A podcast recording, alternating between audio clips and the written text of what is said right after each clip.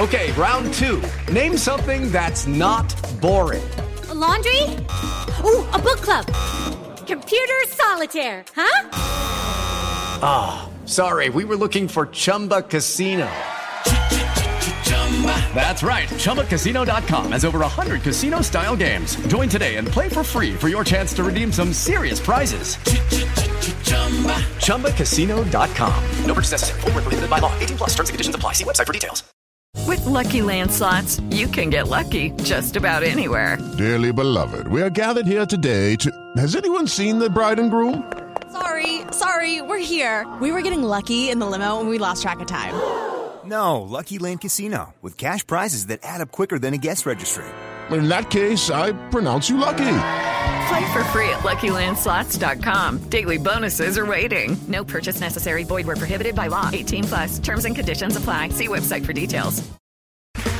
Okay, round two. Name something that's not boring. A laundry? Ooh, a book club. Computer solitaire, huh?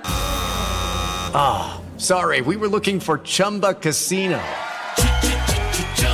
That's right. ChumbaCasino.com has over 100 casino style games. Join today and play for free for your chance to redeem some serious prizes. ChumbaCasino.com. No purchase necessary. Full prohibited by law. 18 plus terms and conditions apply. See website for details.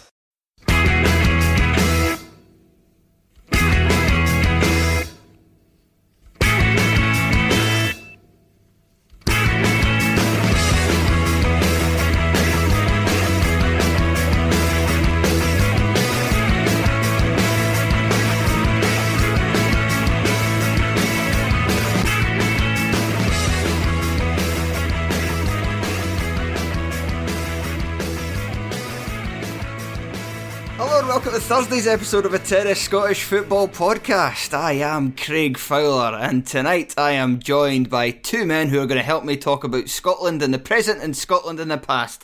Uh, it's Andy Harrow. Hello. And Gordon, oh God, I forgot to practice. Gordon from the Tartan Scarf, and that's plenty. There we go. Yes, Gordon doing, from Craig? the Tartan Scarf podcast. Hello, Gordon. Hi, Craig. Yeah, that gets me out of trying to pronounce your surname and get it wrong again. right, we're here to talk about Scotland's latest match, which was the two-all draw away to Austria. We'll then get on to the next game in our countdown of the most memorable Scotland matches of all time. So I think we're on to number. I'll need to double check before we get to this part of the show, but I think we're on number 12 now. Andy, you have a clue about that? Nope. Okay, thanks. It's got to be high. Really, uh, it's a good one. Really, really, really saving me there. Hang on, I've got it here.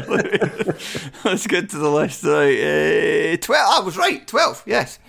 Yeah, it's certainly a memorable game, a, a terrific performance, and um, quite a bit of a bit of sad irony there that that's uh, the game that we that we were talking about to this point in time because obviously we should have been playing Ukraine last week, and then we might have been here sitting talking about how we're going to the World Cup and oh, wasn't it great to see all those Welsh tears get it right up them? But instead, we had a couple of friendlies to to watch first, and let's let's begin with that, guys. I I watched this game on, on Tuesday because I was going to be on the podcast, so I thought, right, okay, I better watch it. I better try and pay attention to see who's who's doing well and who's not. And but the Poland game the week before, I I didn't have to. Well, I was. So when was the Poland game? That yeah, that was a Thursday. So just yeah, I had it on because yeah, Scotland fans should have the Scotland game on, and you know there might be something to, to talk about on the on review for the terrace the following week. About ten minutes in, I just suddenly remembered. I was like, I hate friendly matches. International friendlies, club friendlies, they're shit. They're, they're, they're like borderline pointless. They're just, I don't care.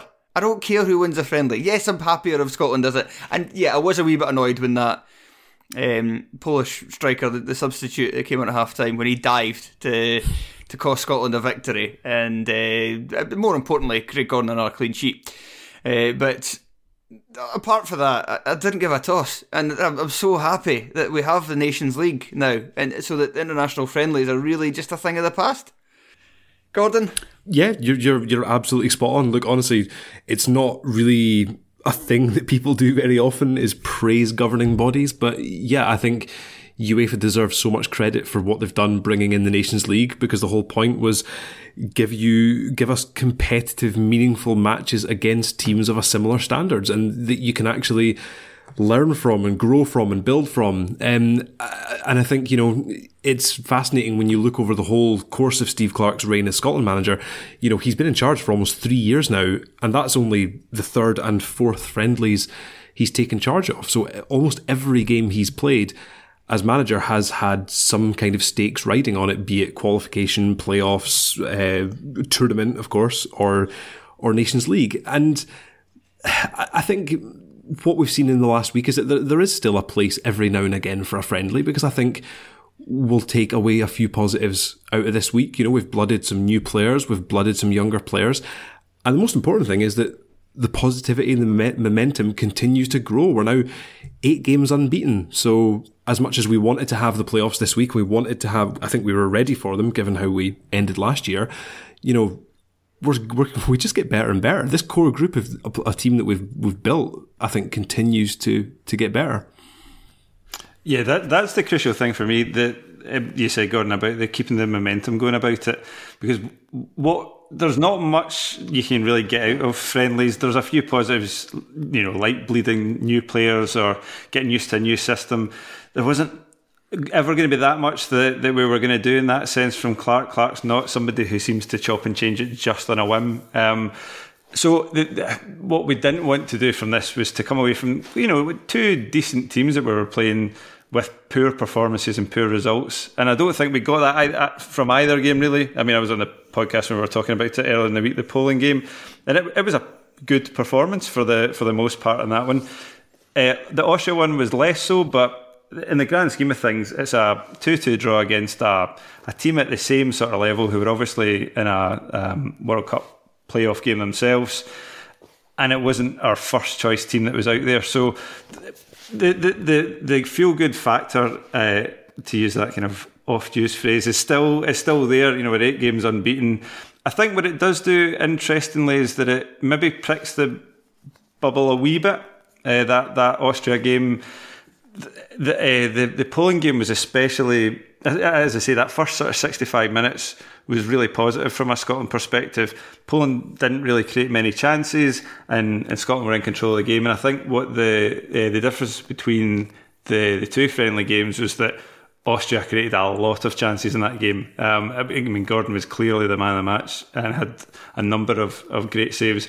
And I think it shows that we can't be complacent about it. And I, I, don't think we will be. I don't think Steve Clarke's not the type of guy to get complacent about it. And I don't think these type of players are. But it shows that we're no, you know, if we ever do play Ukraine, it's not a guarantee by any means that we'll get through that or, or that we'll breeze through that in the, the Wales game. And it, um, it just gives us a bit of a bit of perspective that this isn't a we're a team with fine margins. You know, That there's nobody. We don't have a Gareth Bale, so it, it always relies on pretty much everyone playing well all the time. Um, which we, you know, they've done incredibly well the last how many is that? Well, eight games now, but. It is it's fine margins, and if we, you know, the midfield don't turn up, or couple of the centre halves have a bit of a horror show, or no, you know, Che Adams has a bad game, then then we're struggling. Um, so yeah, so there was a, a, bit of perspective to it, but aye, otherwise it was relatively positive, I guess.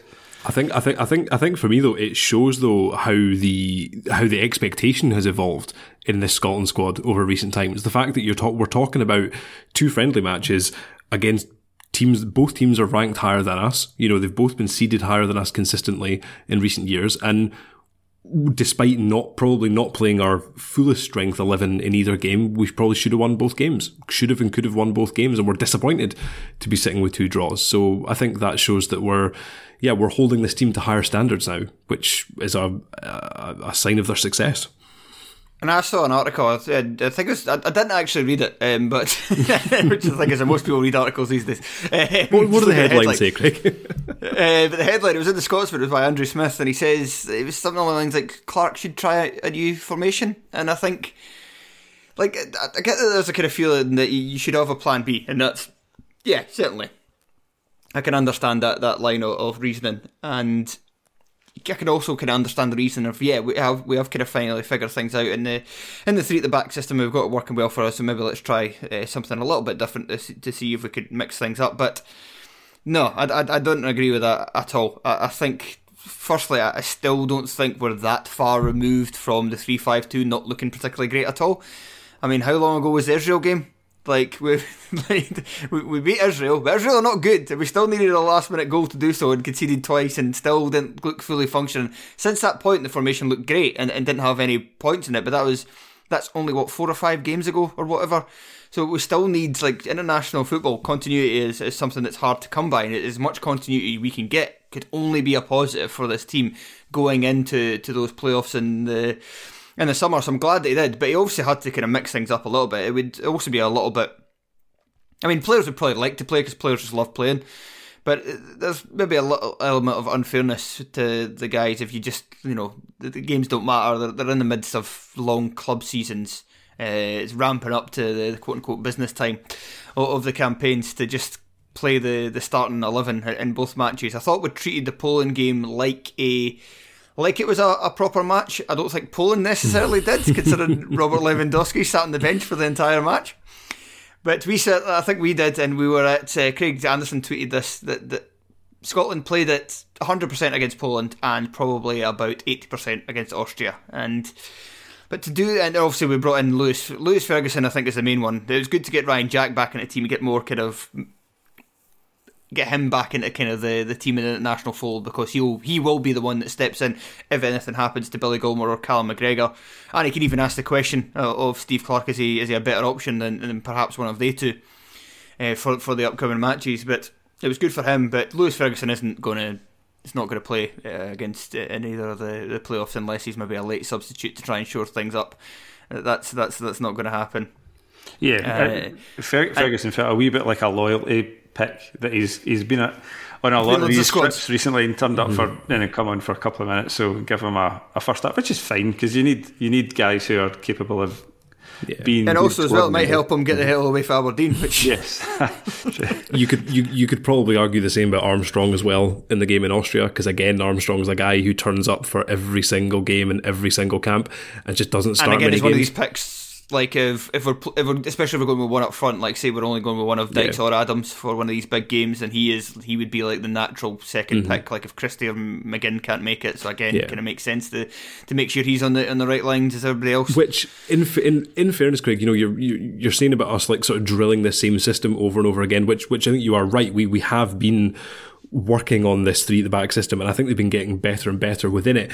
But it has subtly evolved as well, hasn't it? Because I mean, mm-hmm. that game against Israel was the last time that we played with two central strikers, and since then it's been uh, it's been Che Adams leading the line with attacking midfielders off him, and we've looked very good in that. So it's it's been a constant sort of evolution of this system, hasn't it? Yeah, and uh, that, that's that's a good, and that's probably our best plan B is bring on Lyndon Dykes. Mm. If, if, we're needing to chase a game, if we're struggling, if we can't play our way through teams, if we can't counter attack or whatever, get on the big guy to to basically fuck shit up. Yeah, absolutely. Because, because look, also what. what Steve Clarke's done with this team is, you know, he's turned John McGinn into just an elite level player. You know, I've re- reading, been reading tweets about him. You know, he's what 12, 12 Scotland goals in the last two and a half years only James McFadden, Mo Johnston, Kenny Miller, Ali McCoist, and Kenny Dalglish have got more goals for Scotland in the last 50 years than John McGinn. I mean, is the question now is is he going to finish as Scotland's all-time goal scorer? I, I mean, what what what age is he? Is he? 12 goals, it'd be a lot. It'd be a stretch. Oh, oh, is this actually a serious question? It'd be a stretch. I mean, he could. I mean, who knows? I mean, He's averaging so, like, four goals a year. times scorers. and hang on, John McGinn. Let's have an age of John McGinn. He's only going to get 18 more. He's only got. He's only got to get 18 more to go level ah, with. 27 though, so you're thinking like goal scoring wise. Like you mm. have to mm. think he's going to be playing that high up the park. He's only really got another four years. Uh, so, but if he's averaging right. four goals, four goals a year, then he's got uh, another 16, 16 goals he can him. Still like You could still pad it his stats Yeah. against some pish Nations like League Wales or Nations whatever. League, Nations League against Armenia. Uh, right, aye, certainly. Right, okay, You know? okay. Uh huh. Mm-hmm. And, right, I, he's and, twelve. and I think right. I, I think as well, you know, we're, twenty. Are we, are we getting him in the top five of all time? Are we getting him past Ali McCoist? I don't see why not. Fuck it, I genuinely don't see why not. I mean, with with the finishing prowess that he's got, and, and also just the chances that we can create for him. I mean, the way that Tierney and Robertson can underlap, overlap, providing chances for him. Um, but but look again, you know, we're we're talking about the consistency of this side. You know that that's this is now the second time under Steve Clarke that we've got eight, that we've gone eight games unbeaten. And the last time Scotland did that was in the 1980s. I think it was your colleague Barry Anderson who pulled that one out. Ah, yeah, that's certainly something, and it is great. Aye, so let's talk about the game against Austria. What did what did we make of it overall? Was it? It was fair to say, like I think the the, the problem, the, the biggest concern with the game was how many chances we gave up. But if we're not going at full stretch, then that's because we don't. I mean, we have to ride our luck at times, but we don't typically give up loads and loads of chances. I think the last time was the Denmark game where we got you know scudded. Um, but otherwise, we, we tend to be fairly resolute. Yeah, I, think there's a there's a few reasons for it. I think one is it's a friendly, and, not just a friendly; it's the second friendly in a few days. So I don't know, maybe minds are a bit softer than they were at the at the start of the um, the international break. So there's a wee bit there. Uh, I think the fact that Billy Gilmour didn't, in fact that the midfield actually was a was a factor. We had obviously Jack getting back up to speed in a, a Scotland jersey, but he has obviously been out for a, for a, a period of time and missed a, a, bunch of games, and maybe isn't kind of back up to the the speed of international football. Um, and Armstrong and Ferguson, like we said, are are backups. Really, the fact that we didn't have Billy Gilmour in there, who uh, is so important for the possession and, and keeping the ball, was a was a big factor in it. Uh, the fact that we didn't have McGregor, who you know does so much up and down the pitch and, and helps protect the defence. And I thought as well, the, the fact we also had Patterson playing right back. The last time we, we were in Austria, we were on 1 0, we had O'Donnell playing there. And I think we've seen that before from Clarke that whenever there's a big game where he's nervous about the opposition, he plays Stephen O'Donnell as a wing back. Which is more or less, you know, more often than not worked out pretty well. Whereas when you're playing Patterson, you fully expect him to be hearing past, uh, you know, Che Adams at points, and, and like he did, and it, but it does leave you more exposed than uh, than you would otherwise. So I, I think there was formation reasons for it. I think there was, or not formation as such, but there was tactical reasons for it. I think there was mental reasons for it, and I, I, you know, Austria. I think we we thought Austria would not bother turning up because they'd be knocked out because their manager's about to be sacked. And you know they, they were actually they were actually fine. Like m- mentality wise, they were they were up for a game more or less after the first kind of 10, 15 minutes where I thought Scotland were in top.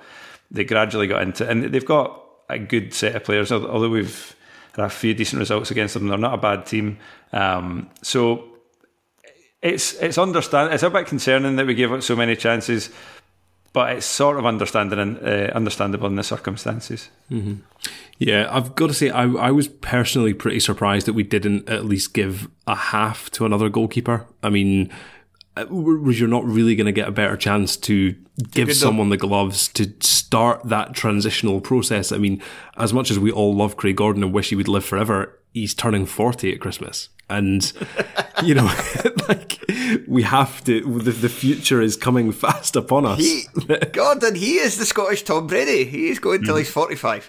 I, I hope you're right. How, how, old, how old was we- Colin when he, when he packed it in? Because he, he was the same. He had a kind of big Indian, long Indian summer, didn't he? So he's he's the comparison. I mean, the, the thing about the goalkeeper uh, bit of it, Gordon, is, is just how uninspiring the options are behind him. Like you'd have no real confidence that Zander Clark or Liam Kelly are going to be like a are going to be there in six months' time because they're you know you could easily see their form cratering come the start of the next season and then they're never seen again. So it it feels a wee bit like if there was if there was somebody coming through who was younger and there was a wee bit of hope that it would turn into a, um, a bit of a star, then I, I would kind of agree with you. As it is, I don't I don't know if either of those guys are the, the future, and so I don't know. Uh, but Gordon saved us a, a point ultimately, so uh, yeah, I don't know. I don't know. I think. How old is he though? Because he's not exactly a spring chicken himself. But John, I think John McLaughlin is the future, and I think he will be Rangers goalkeeper. It's John McLaughlin. John McLaughlin, season. 31, isn't he?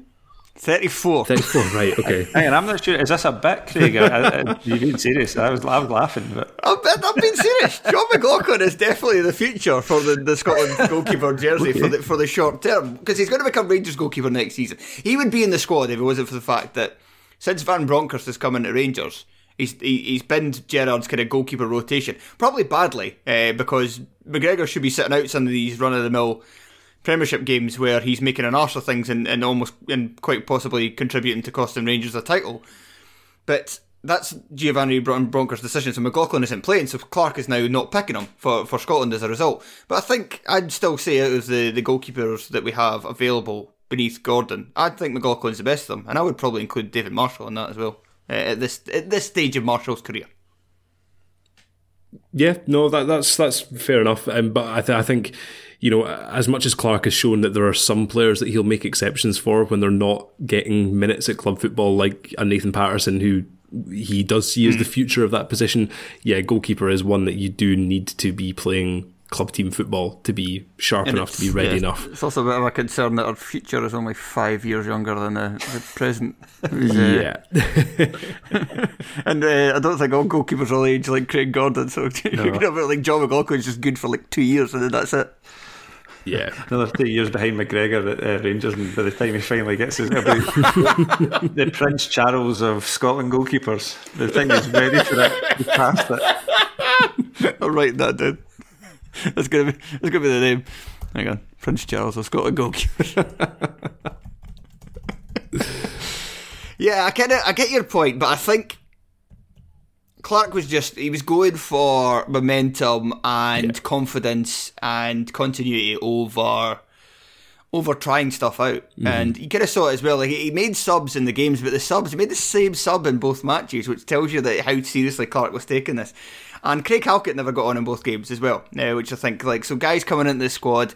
And it's clearly just like I quite quite often managers go, okay, here you go, it's a friendly. Here's your debut. We ten minutes at the end, but Clarke was was too was, wasn't going for that kind of you know kind of sympathy Yeah, sort of thing, like just- participation yeah. medal approach. Yeah, aye. Yeah.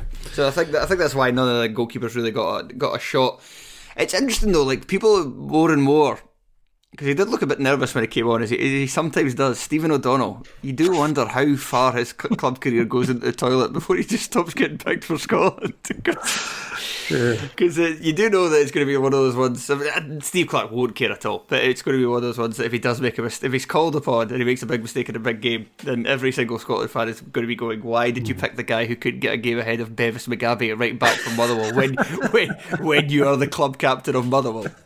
Yeah. Well, I mean, certainly, yeah. Look, obviously, if this if this had been a qualifier and an important game, people would have been saying that Stephen O'Donnell could have closed down the cross better for the first goal. But look, it was a pretty perfect combination of cross and header, and and again, maybe did Grant Hanley let him go? Grant Hanley maybe didn't have his best game either, but. Yeah, I don't know. You just kind of we'll just we'll take these ones on the chin and we'll sort of just Something, something that bodes well for these games. I say games because it might just be one game. We might get Ukraine might have this this kind of uh, this story. This Ukrainian team might have a story that in years to come is made into a Hollywood film. you know, with, with uh, so much tragedy and so much to worry about going on back home, and they just inspire a nation by beating Scotland and getting to the World Cup. Um, I mean, I mean, the, the blow would be softened if they beat Wales as well. To be fair, but um, they There's like. point that Scotland would be the sort of Nazi style what's be- going on? opponents. That'd be a real that, that a bit of a blow for our the whole uh, the whole the whole, but- the whole Mi- Mi- gotta be the Mitchell and Webb thing. play- You know the It's going to be the first time that we're playing somebody where literally everybody else in the world is wanting us to lose. Are we? Like, usually we're are the we team the that, baddies like, now? We get we get patronised most of the time, but usually everybody's like, "Oh yeah, I want Scotland to do well. I like Yeah, Scotland." mm. And now everybody's going to be like, "Come on, Ukraine!" no, Has it- has- that's not fair. We, we don't mean a tournament. We don't mean a World Cup in fucking years. Has, We're uh, good for once. Has anyone ever been portrayed as a baddie uh, despite winning best fans of the tournament before? That's a. There's that question. Uh, uh, the um, I, the only other thing I was going to say about the the friendly, just on on the, the, the people we didn't use actually, is that I, I would have been interested to to see something other than um, Che Adams up front. I think I think Halkett I'm less bothered about because I think we've got a few different options in defence, and you know we've seen likes of Liam Cooper coming in for Hanley, and there's a there's a bit of changing around you can do there, and we've got a bit of depth there. I think the way that we're playing now, and I think Gordon, you mentioned that about the fact that Adams is up there on his his own with a couple of midfielders off him. He, he's so important to how we play, and I would be interested to to try a couple of other guys because we're so thin. Really, it's really just him and Dykes that um, I wouldn't I wouldn't have minded seeing. Um, a bit of Stewart at least to see what he's like. It's been a while. I mean, I don't watch any of the league he's in, so I don't know how up to international level he is at the moment, uh, or or even Brown or somebody. Again, I don't I don't know if they're if they're good enough.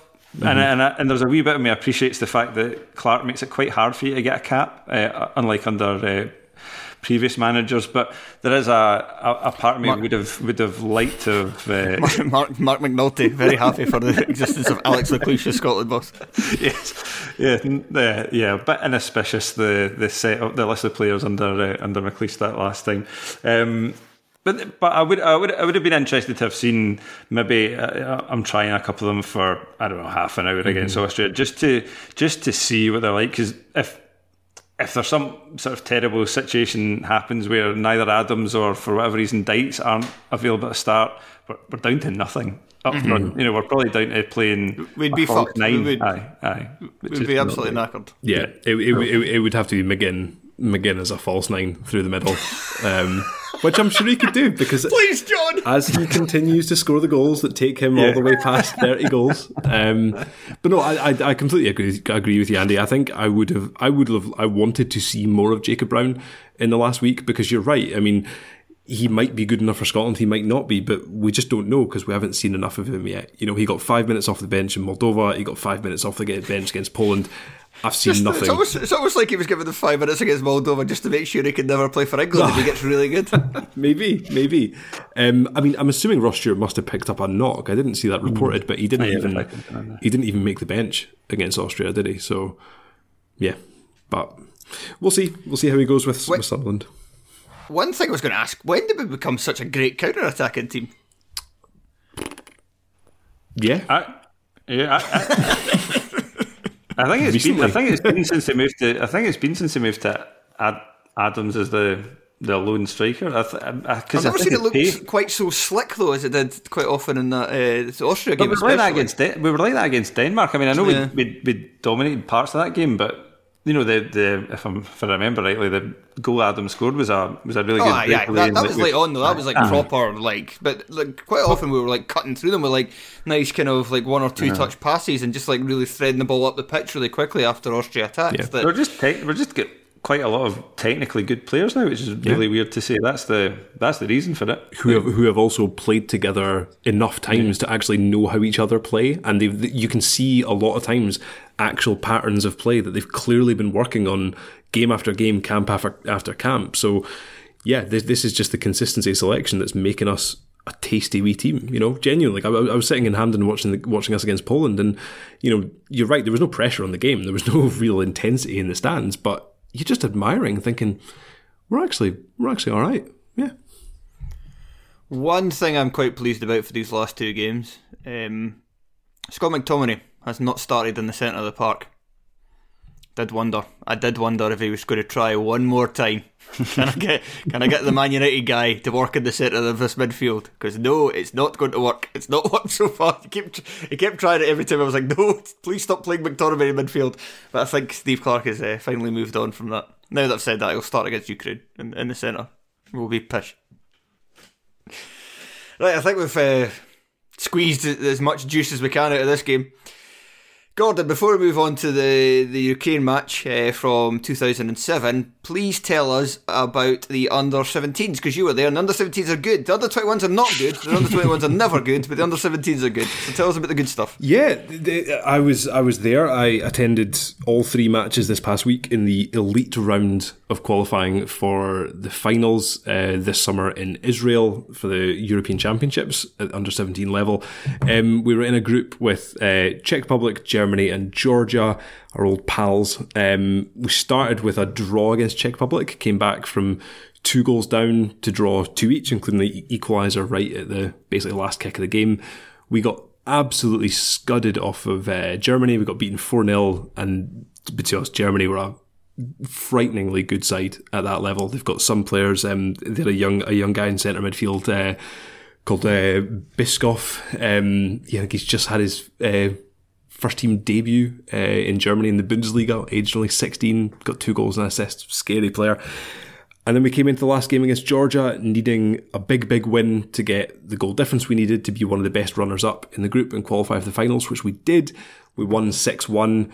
Um, couple of standout players across the across the three games. Uh, one that I'm sure some of you, you, the listeners, will be familiar with is a guy called Ben Doak, uh, right winger for Celtic, who has just signed for Liverpool today for a reported fee of six hundred thousand pounds. He's small, fast, direct winger. His technique's very good. He scored a hat trick against Georgia. He was involved in both goals against the Czech Republic. Um, he's got pace to burn, he's got technique. He was nominally playing as a right winger, but with a player of his talent, he had effectively a free role to go wherever the hell he liked across the front three. Um, at that level, with his level of technique, he was a head and shoulders standout. But obviously, you know, aged only 16, this is sort of a huge move for him. And it'll be really interesting to see how he develops over the next couple of years because to be fair, Liverpool do have a really good track record of bringing through young academy players. So I've got high hopes for him. I'll follow his career closely, I'm sure. Um, but yeah, big move, big, big move for him to go down to Liverpool. That sounds quite promising because. Uh... Yeah, well, it's always good to you always get you get excited. Like it's good, it's good that the current team's good, but I'm also I'm still like I'm not resting on any laurels. I just want us to be good again consistently, like we kind Yeah. of were. Maybe not as good as we were before because there's just far more football in countries now, and football's a bigger deal in, in countries that are bigger than ours, and they've got you know more infrastructure now and more money getting put into it, and, and X, Y, and Z. So it's, it's probably never going to be like it was before. But uh, I just want us to be a consistently decent football team. So it's good to hear about guys coming through who are. Quite exciting. So Alex Lowry is obviously kind of the other one as well. Absolutely, that a lot of in, people are talking about the recently. in the in the under 19s. Um, but again, the, the other player to flag up from the 17s, uh, the centres forward Rory Wilson, who scored two goals against Czech Public. He's currently at Rangers. There's transfer rumours swirling around him as well. Apparently, Aston Villa might be about to lead the race for him as well. Um, but again, look, I think also what's promising is that a good number of those players under 17 level have come straight out of performance schools. And that's obviously Billy Gilmour and Nathan Patterson were raised in the performance school setup. And I think we are now, you know, what are we, 12 years into that process? We are starting to see the fruits of that system of Scottish footballers coming into adult football with really good technical ability. That's a direct result of getting day to day coaching with Scottish FA qualified coaches as part of their schooling. So, yeah, you're right. I, th- I think the future is genuinely, genuinely quite bright for us. I also just looked up how old Ché Adams was to see if it was possible he'd ever play with Ben Doak for Scotland. I think he could. He's only 25. Ché Adams is only 25. That's made me really excited. Yeah, he feels like he's been kicking around for quite a long time. He's going to be he's going to be our centre forward for, barring any disastrous drop in form or injury, he's going to be our centre forward for seven years. So is he going to get to I've 30 just goals? decided. uh, How no, many it's is he on, Sean? McGinn. Yeah, how many? How many is he on? I don't think he's got that many, is he? Four. Four, I think. Uh, he's got a way Yeah, to go. scored against Faroes, scored against Luxembourg, and then Moldova and Denmark. Ah, he can just have it up, and then uh, everybody else can do, And do then the Dykes can sm- and Dy- no uh, McGinn can smash them in. Yes. Right, let's go back in time then. Let's go all the way back to the 13th of October, 2007. Yes, thank you. I'm just trying to get my notes up there. 13th of October 2007. Number one in the UK singles chart was About You Now by the Sugababes. Don't Decent. remember that one. I don't remember that one at all. You don't remember About You Now? No, I quite like the Sugababes, but I don't remember that one. I'll go back and listen to it afterwards. But yeah, that the the title is not ringing any bells. Uh, let me just think if I know it's the right song. I might be thinking of something else. About You Now, Sugababes. This was a great audio for listener. That, yeah. That is the one I thought it was.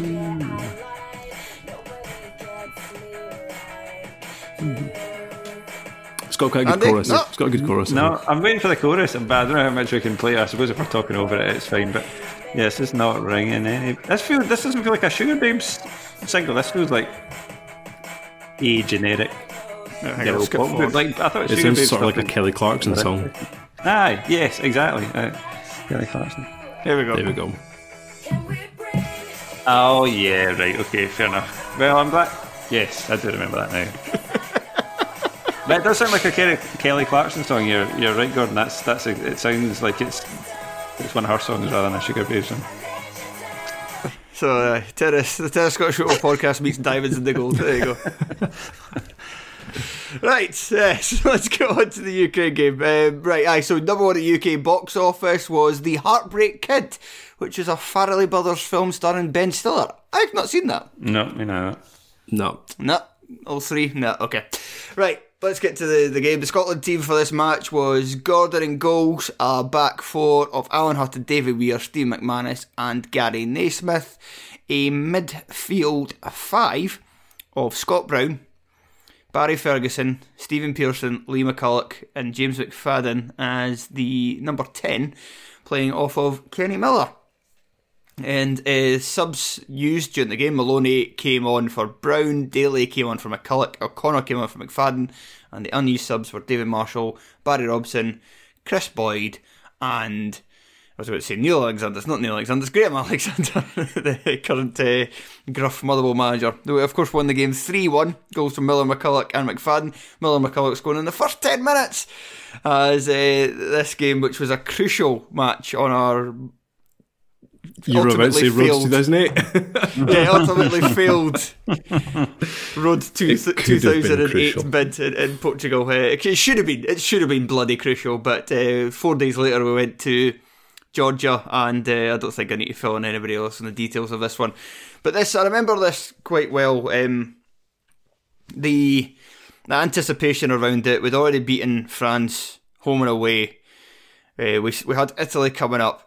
If we win this game, we win in Georgia. You're getting to the point where you're thinking we might not even necessarily have to beat Italy, or at least then we only really need a draw against them, and that might be enough for us. In fact, it would have been enough for us if we, if we managed to finish off the the the Georgia game, and it was also quite an interesting one because we'd lost in Ukraine, but it was quite a tight match.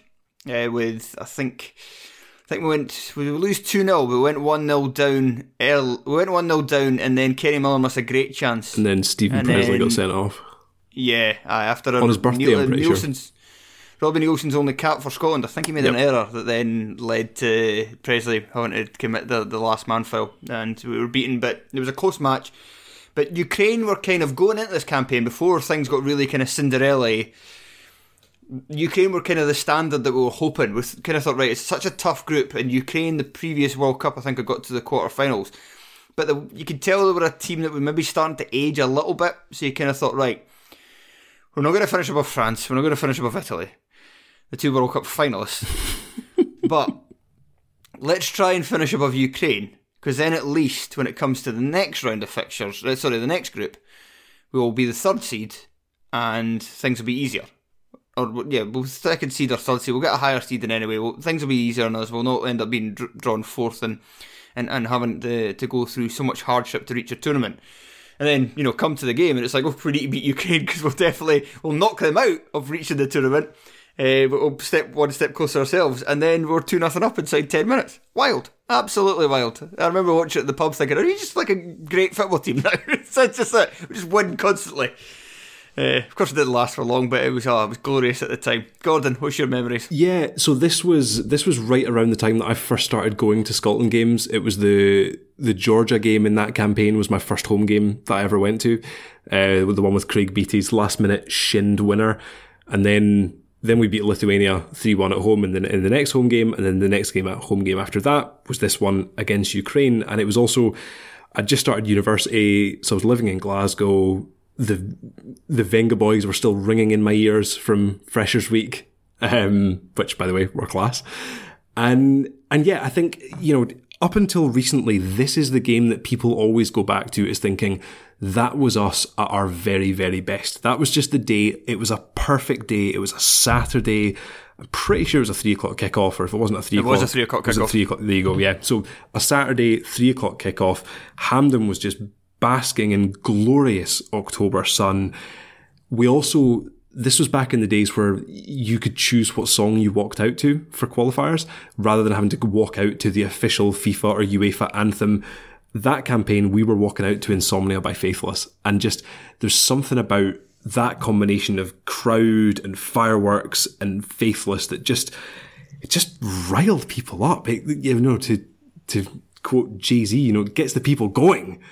You know, Is that quoting Jay Z? no, wait.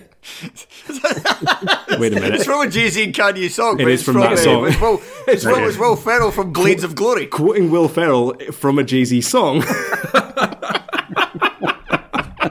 Subquoting. Um, Andy, how, how- Andy, how about you? Do you need uh, do you need me to play Faithless Insomnia for it to?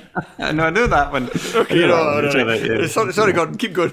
but yeah, yeah. Just to so make, make, make sure Andy's up to speed musically wise. I, I, I just think, you know, the, the setup for that game couldn't have been more perfect. We were just coming off the back of winning in Paris. And like you said, having that home and away win against France, suddenly it felt like we could beat anybody. And then to walk out, it was like Ukraine were just blown away by a tsunami of emotion within the first nine minutes, you know, that we're 2 0 up. You know, you've got a phenomenal front post header from Kenny Miller from the James McFadden uh, free kick on the right hand side. Just a really good run and header. And then probably one of the best set piece routines I've ever seen where all the players ran from back post to front post. Lee McCulloch sneaks to the back post. Ferguson finds him and then he just takes one touch to set himself. And from my position, sort of at the other end of the north stand, I just had that perfect angle behind where I could just see the ball arcing over into the top corner. And yeah, that, that, that was one of those moments that you think, we're going to bloody do this. Andy, Yeah, uh, well, my memories are s- similar to Gordon because my my first game, my first Scotland game in the flesh was the France one 0 game at home, and then it was the, the second game was the, the Georgia game. So uh, I was only one game more experienced than than Gordon in terms of uh, live matches at the time. And uh, yeah, I, I I was watching this one actually. I was I was at work at the time. I was working at a call centre for O2, and we had we used to have they let you put the telly on, like they, they'd generally play sport sort of without the sound on, just while you were kind of whiling away your hours. Because I do, I think I was at, I think I was doing my post grad, so I would tend to work on a Saturday, and um, yeah, so they would put that on. So I, I remember seeing. Uh, Uelmo's miss against Norway while I was on the phones talking to somebody. Um, and I, I, again, I was in the middle of having conversations with people about their phone tariffs while this Scotland game was going on, and, and actually that Italy game has happened. Um, but uh, yeah, I, it was it, it was. It, was one of those ones I was gutted to have missed it, having been at those uh, the couple of ones before. It was the first time that it, as a as a kind of adult that I got totally swept up as a, a Scotland fan in that that experience. Um, and that game, it's kind of harder to remember specifically because I was in the middle of taking calls about phone tariffs. So so my memories of the specifics of it aren't. but um, uh, and telling people how to turn on their iPhones. But um, I, I was actually one of the first people to have an iPhone in the. I would have been one of the first people to have an iPhone in the UK actually, because we were uh, we were in like that that small iPhone team that when they came out for the first time because they were on O2 on their own when they came out. I just left it in the box. I had no interest for it. I had a had my CD player and a, a watch. So why did I need to combine the two? just left in the box. Didn't touch it. Just just sat there in a cupboard for uh, like four months. Then I finally, then I think my because I think I had like a, a crap phone that finally broke. I was like, oh, well, I've got this free free thing off of uh, off of work. I realised that, oh yeah, what an idiot I've been for the past four months, not touching it. Uh, like, begone CD player, you can finally finally get rid of the 50 CDs I carry with me every day. Um, but anyway, uh, in terms of the match, it, that was the it, Lee McCulloch had always been a bit of a. Uh, I was never a huge fan of his because he was kind of it was the right of the midfield, or, or he was kind of a inverse right winger, wasn't he? In a sense that he was he was out wide, sort of, but obviously he was never fast There's no enough. left. Yeah. There's no left wing. Left, sorry, he was your left, right. But he was, he was, he was, he was basically out there. He was never fast enough to to be a proper winger, and he sort of acted as a, I don't know, a battering ram and. he was a bit of a kind of Stephen O'Donnell character in a way that he was pretty uncultured in a sense, and he was he did a he did a, an effective job for McLeish's team, but it, it wasn't that easy to watch a lot of the time. But um, I think that was the moment that I, I finally warmed to McCulloch because it was a a terrific finish, and then uh, it looked a bit nervy when Shevchenko brought them back into it, and they had a good team. Like if you look at the the team that they had, there, a lot of decent players on their side. Voronin. Yeah, yeah, Voronin, who I mean- uh, did very well at Liverpool, but was otherwise pretty good. Um, They were top 15 in the world. You know, as as as, as Yeah. much as all the attention in this group was on Italy and France as having just competed the World Cup final, you know, Ukraine were still a really, really handy team and very comfortably in the top 20 in the world. Um, although I will say th- this was this was the first of this just quite ludicrous run that we had in, t- in terms of three European Championship qualifying campaigns in a row. We had the team that had just won the World Cup which I, I just I can't even work out the odds of that. It just seems it blows my mind that we did that. So we had Italy in this group. Next group was Spain. Next group was Germany. That's just mental. And that was another group, the Germany one, we actually done quite well. And then got beat by Georgia. yeah, of course. Oh, these bloody parallels, man, honestly. Uh, yeah, so 2 0 up inside 10 minutes, and Shevchenko gets a scrappy goal back. Really kind of uh, one of those goals that's kind of nobody does too badly, but overall, as a defence, you could maybe do better with it. And then the referee showed that he was allergic to giving penalties. Yeah, Because I, I think all three are penalties, are they not?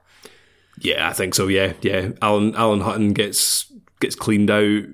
The Gary Naysmith plays none of the man. no, plays plays none, none none of the ball and all of the man. And then yeah, McFadden has another one into the second half as well. That yeah, you've got well. It's good. It's a good thing we've got VAR these days, you know, because they never would have gotten away with that. yeah, well, well, to be fair, it would have been. We, it was our one first. So it would have been three one back in front. So it would have been. It would have been. Uh, it would have been four two at half time. Um, but no, the McFadden one you said the start. Uh, it was actually still in the first half. But it was in, in injury time in the first half. Um, but that was when Lee McCulloch got booked for dissent, and that meant he missed the Georgia game. So thanks for the goal, Lee. But you're also a fanny. Yeah. Shut up. Well, this, this, in fairness, like as as much as it was a phenomenally important win, this was a very costly win as well because, you know, McLeish did sort of he inherited this team from Walter Smith. And he very much kept the similar starting eleven. Like this, this was probably the last time unto now with Steve Clarke that we had real consistency of selection, where you knew eight or nine of the players that were going to start for Scotland every game. And obviously, you're right, we lost McCulloch, we lost uh, Gary O'Connor through suspension for Georgia. And then after the game, Scott Brown and Alan Hutton pulled out injured as well. So missing four good players for us for the game, for the midweek game. But we still, still should have bloody won it anyway. Yes, what without Yeah, it's weird. It's, it's weird watching the BBC, uh, reading the BBC sort of post match about it and how buzzing everybody was, and you just think now, oh god, if only you knew it was coming. But it's so innocent uh, that they're all everyone's really excited about it. Um, And then, uh, just to run round off this bit, with the second half, McFadden's uh, third, a terrific touch and finish for him. And uh, the commentator, uh, uh, was it Crocker? I can't mind. Uh, says like he could do he could do no wrong at this moment in time because that was like obviously I think this was our first game after the France went away. it was, yeah, yeah. Yeah, And- so it was just like yeah, he, he he was on just a ridiculous run at that point. It just seemed like anything he touched would turn into a goal. You know, he came he came off the bench against Lithuania in the game before Paris and cut in off that right wing and just put one in the top left corner. Like he was, yeah, God, what a player he was for us. Ah, if it wasn't for his injury problems, I mean, we were t- t- joking earlier about McGinn and and Adams like breaking the top five Scotland all time. I think Mc, I think McFadden would have got there if he hadn't have. Yeah. he just fucking needs needs. And I, and I, th- I think I think as well, like obviously the great the great regret with McFadden, and I think he probably would say this himself, is that he got he got it was the, it was the game against Liechtenstein under Levein. That was his last game, and that was his 49th cap. And you just look at that and think, hmm. why couldn't we have just given him one more, you know, and got him to 50? it? Aye, get him in the Hall of Fame. But Aye, although the roll that, of honour. that, that, Lich- that Liechtenstein one was a real nadir because I, I, I, I can't remember if the fans ch- He, he started, didn't he? And then he went off. Am I right in saying that? I think he got hooked at half Yeah, time. I, I had a feeling if we booed him off then, or I don't know. He was certainly he was he, he was terrible anyway. Um, so it was a bit of a bit of a, a, a bad way to go out, really. But um, Craig Levein didn't know what to do with a mercurial creative forward player with with little pace. Doesn't sound like him. Come on. Right, is there anything else to add about this game? I don't know. I, I think I think probably the best thing to say about this game, you know, I, I, I mentioned earlier that this is always the one that people go back to is thinking about just the best Scotland, the combination of the match, the experience, the goals, everything. It's just the the most positive memory. But I would like to think that the Denmark game last year has now eclipsed it because the Denmark game actually meant something, you know. And this game, as good as it was, like you said, Andy, you know that four days later they went and the wheels fell off in Georgia. Well, well, well, well, well, well, had your horses because the Denmark game might end up meaning fuck all at all if Well- we get beat by Ukraine or Wales. True, but but the Denmark game secured us second place and a seeded playoff, and we've not been to a playoff since 2004. So it got us something tangible. And and, Right, okay, and, and, and we've also been able to enjoy it for the last four months, and we'll continue to, as we said earlier with the friendlies, we're continuing this momentum all the way through to June at least. So we've we've been allowed to enjoy it longer than we got to enjoy this game. It's because we, it's 'cause we started this top fifty countdown. Like I ca- like I don't remember how long ago we, we started off with Scotland one, Norway one from June 1998, but it was at least a couple of years ago now. I would say, Andy. Yeah. Uh, and uh, since since then we've we've got- we've got very good. I mean, by the time we get to number one, people are like, what? What? How, how come number one's not us winning the World Cup in Qatar? What are you talking about? yeah, we'd have to do it. Craig Anderson sort of doing that retro, retroactively going back through all the top 500 songs on uh, Q Rolling Stone, whatever it is. We have to, as soon as we finish, we're going to have to restart again to add in like the six or seven results since we started this whole thing. painting painting the Forth Rail Bridge. We'll just have to start again. just, we'll just continually do this list. Yeah. as we become a world power in football. Oh, right, that's enough getting carried away with things. Right, thank you very much. I've been just going over as well how- how every time we, we think something good's happening, it ends in heartbreak. We're still getting ahead of ourselves. Uh, can't help it. Yep. Right, but Well, thank you very much for listening to us. obviously, we've got the we've got the draw for the World Cup tomorrow, Oh, yeah, of course. which will the- theoretically have Scotland in it. Oh, yeah. You know? God. Wh- wh- Which, by the way, what what greater carrot could possibly inspire the players? You know, it, and, and, and it's the exact same thing that we had for the Euros as well, where we knew well in advance what group we were going to end up in. So we will know what's ahead of us. Um, I, I don't know if this is going to date things, Craig, so I'll, I'll, I'll keep it brief. But I, I just don't want England. I want if if, if we were to get a, a, a World a World Cup, I, I want different teams. I don't want us to go through the whole rigmarole about England again. Oh, no, I- I could that's the do one that. thing. I'd, another European power, fine. Mm, ideally, though, we're talking Brazil or Argentina or Qatar, and then whoever we get from Nah, fuck it, actually. I've changed my mind already. I want England. no. Because if, if if it's got neutral soil this time, Yeah. we're even better than we were at the Euros. And I've never seen us beat England. Like, apart from the game where we beat England but still lost to England. So, I want to see us beat England, and we're actually good enough now that we might be able to do it. So, nah, fuck it. Bring them on. Love it. Look at the positivity. what a world. I'll take Right. Qatar. I'm happy with Qatar. But yeah, I'll take, they'll definitely take Qatar. Qatar and England and some other shite. So, even if England beat us, we could maybe finish second. no Qatar and Q- Qatar are top seeds. Yeah, they're top seeded. so we can't Ah, get of course, They have aye. to be. So it's Qatar or England, Craig. Your choice. Brazil B or But we'll just end up drawn with Qatar. I know, I know, I know. It's just, I know. At, at least with Brazil and Argentina or whoever else would be expected to lose. So anything else, up, there's only one way Qatar's going, and that's uh, embarrassing draw or defeat in it. Okay, I think that'll do us. Thank you very much to everybody for listening. Thank you to Gordon and Andy for for joining me. And if you would like to keep listening to us, Andy and I are going to record a Patreon where we're going to preview the Challenge Cup final this weekend. And yeah, so uh, that's between Raith Rovers and Queen of the South. So yeah, quite quite a different gear change to what we've been talking about. But we hope you'll check that out. And yeah, I think that's it. Say goodbye, guys. Goodbye. Thank you. Bye. Uh, see you all later. For oh, d- uh, forgot Ty. Uh, football's back this weekend. Hey. Club football, the real stuff. Sorry, Gordon. so for this weekend, enjoy your football.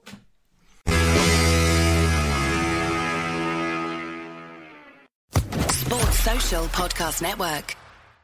Judy was boring. Hello. Then Judy discovered ChumbaCasino.com. It's my little escape. Now Judy's the life of the party. Oh, baby, Mama's bringing home the bacon. Whoa, take it easy, Judy. The Chumba life is for everybody. So go to ChumbaCasino.com and play over 100 casino style games. Join today and play for free for your chance to redeem some serious prizes.